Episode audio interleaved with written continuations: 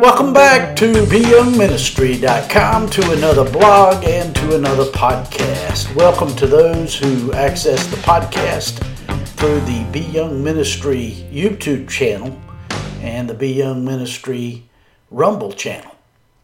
Today we continue in our study of the book of Romans. We're in chapter 4, verses 6 through 10, which reads David says the same thing when he speaks of the blessedness of the one to whom God credits righteousness apart from works. Blessed are those whose transgressions are forgiven, whose sins are covered. Blessed is the one whose sin the Lord will never count against him. Is this blessedness only for the circumcised or also for the uncircumcised? We have been saying that Abraham's faith was credited to him as righteousness. Under what circumstances was it credited? Was it after he was circumcised or before? It was not after, but before. That's Romans chapter 4, verses 6 through 10. Today we return to our study of Romans chapter 4, where the Apostle Paul is establishing the fact that the believer in Christ is made right before God solely through his faith in the finished work of the Lord Jesus Christ on the cross for the forgiveness of our sin. Romans chapters 4 and 5 are all about the believer's salvation or justification by faith. In verse 6 of today's passage, we read David says the same thing when he speaks of the blessedness of the one to whom God credits righteousness apart from works. In this verse, the Apostle Paul quickly moves from the righteousness of Abraham, who lived before the law was given, to King David, who lived after the law was given. King David effectively wrote of how blessed of God he was in light of the fact that he failed so miserably.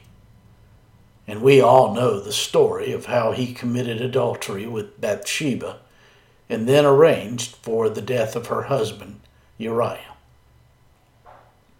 In verses 7 and 8 of today's passage, we read, Blessed are those whose transgressions are forgiven, whose sins are covered. Blessed is the one whose sin the Lord will never count against him. These two verses are a quote from Psalm 32, verses 1 and 2.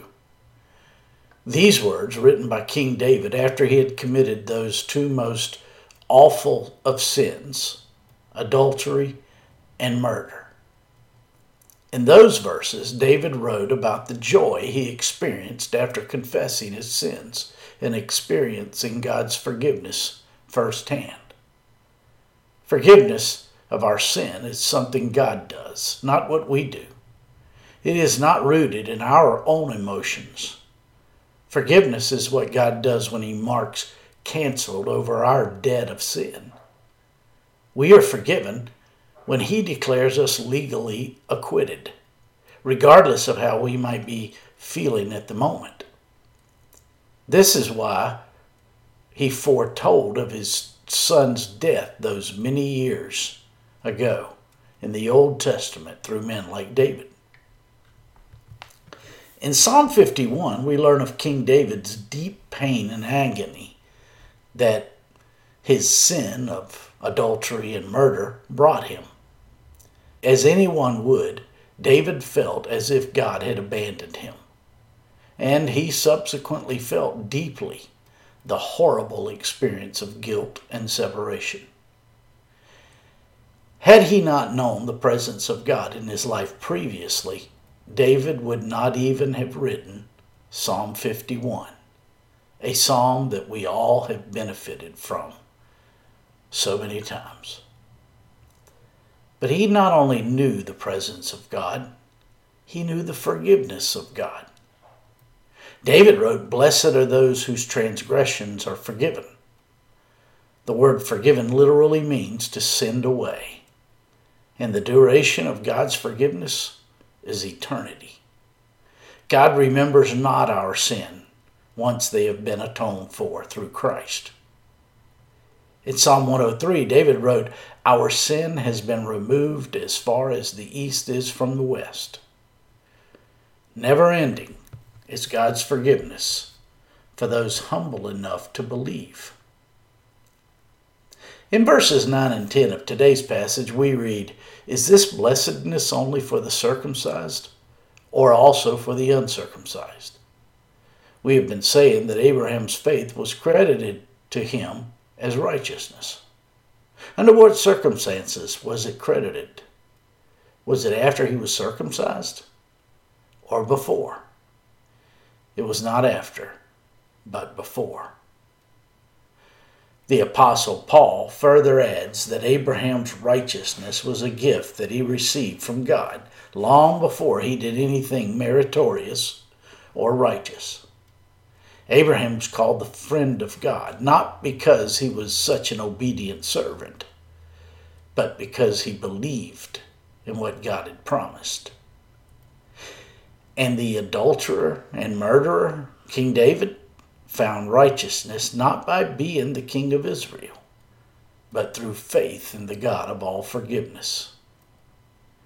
God's type of forgiveness rendered in King David a broken spirit and a contrite heart. David was justified when he was a young shepherd boy tending his father's sheep. And the more he discovered the long suffering faithfulness of God, the more his heart resembled the heart of God. And it was through his failure and utter pain that he saw the heart of God. As a result, David is called a man after God's own heart. God chose circumcision as a symbol of Abraham's friendship with God. Abraham was circumcised 14 years after he was pronounced righteous by God. 14 years after he was called the friend of God. The believer is not justified by being good, but by f- his faith in the finished work of the Lord Jesus Christ on the cross. I find it most instructive to remember that circumcision was given to Abraham as a sign and a seal. So, every time Abraham had to go to the bathroom, he was secretly reminded that God had made him his friend. Intimacy is feeling without touching. This is the genius of God, especially when we consider how He has dealt with our rebelliousness. God allowed man to choose contrary to His will so that man would know in his heart not only the guilt of sin, but also its destructiveness. And it is out of the guilt and destructiveness of sin that we were humbled enough to cry out to God for help. And once we have experienced such grace from God, our hearts are made intimate with our Creator. My friends, I trust this blog and this podcast are helpful to you in your walk with the Lord. If I can be of further assistance to you, shoot me an email at byoungministry at gmail.com. Hey, have a great day.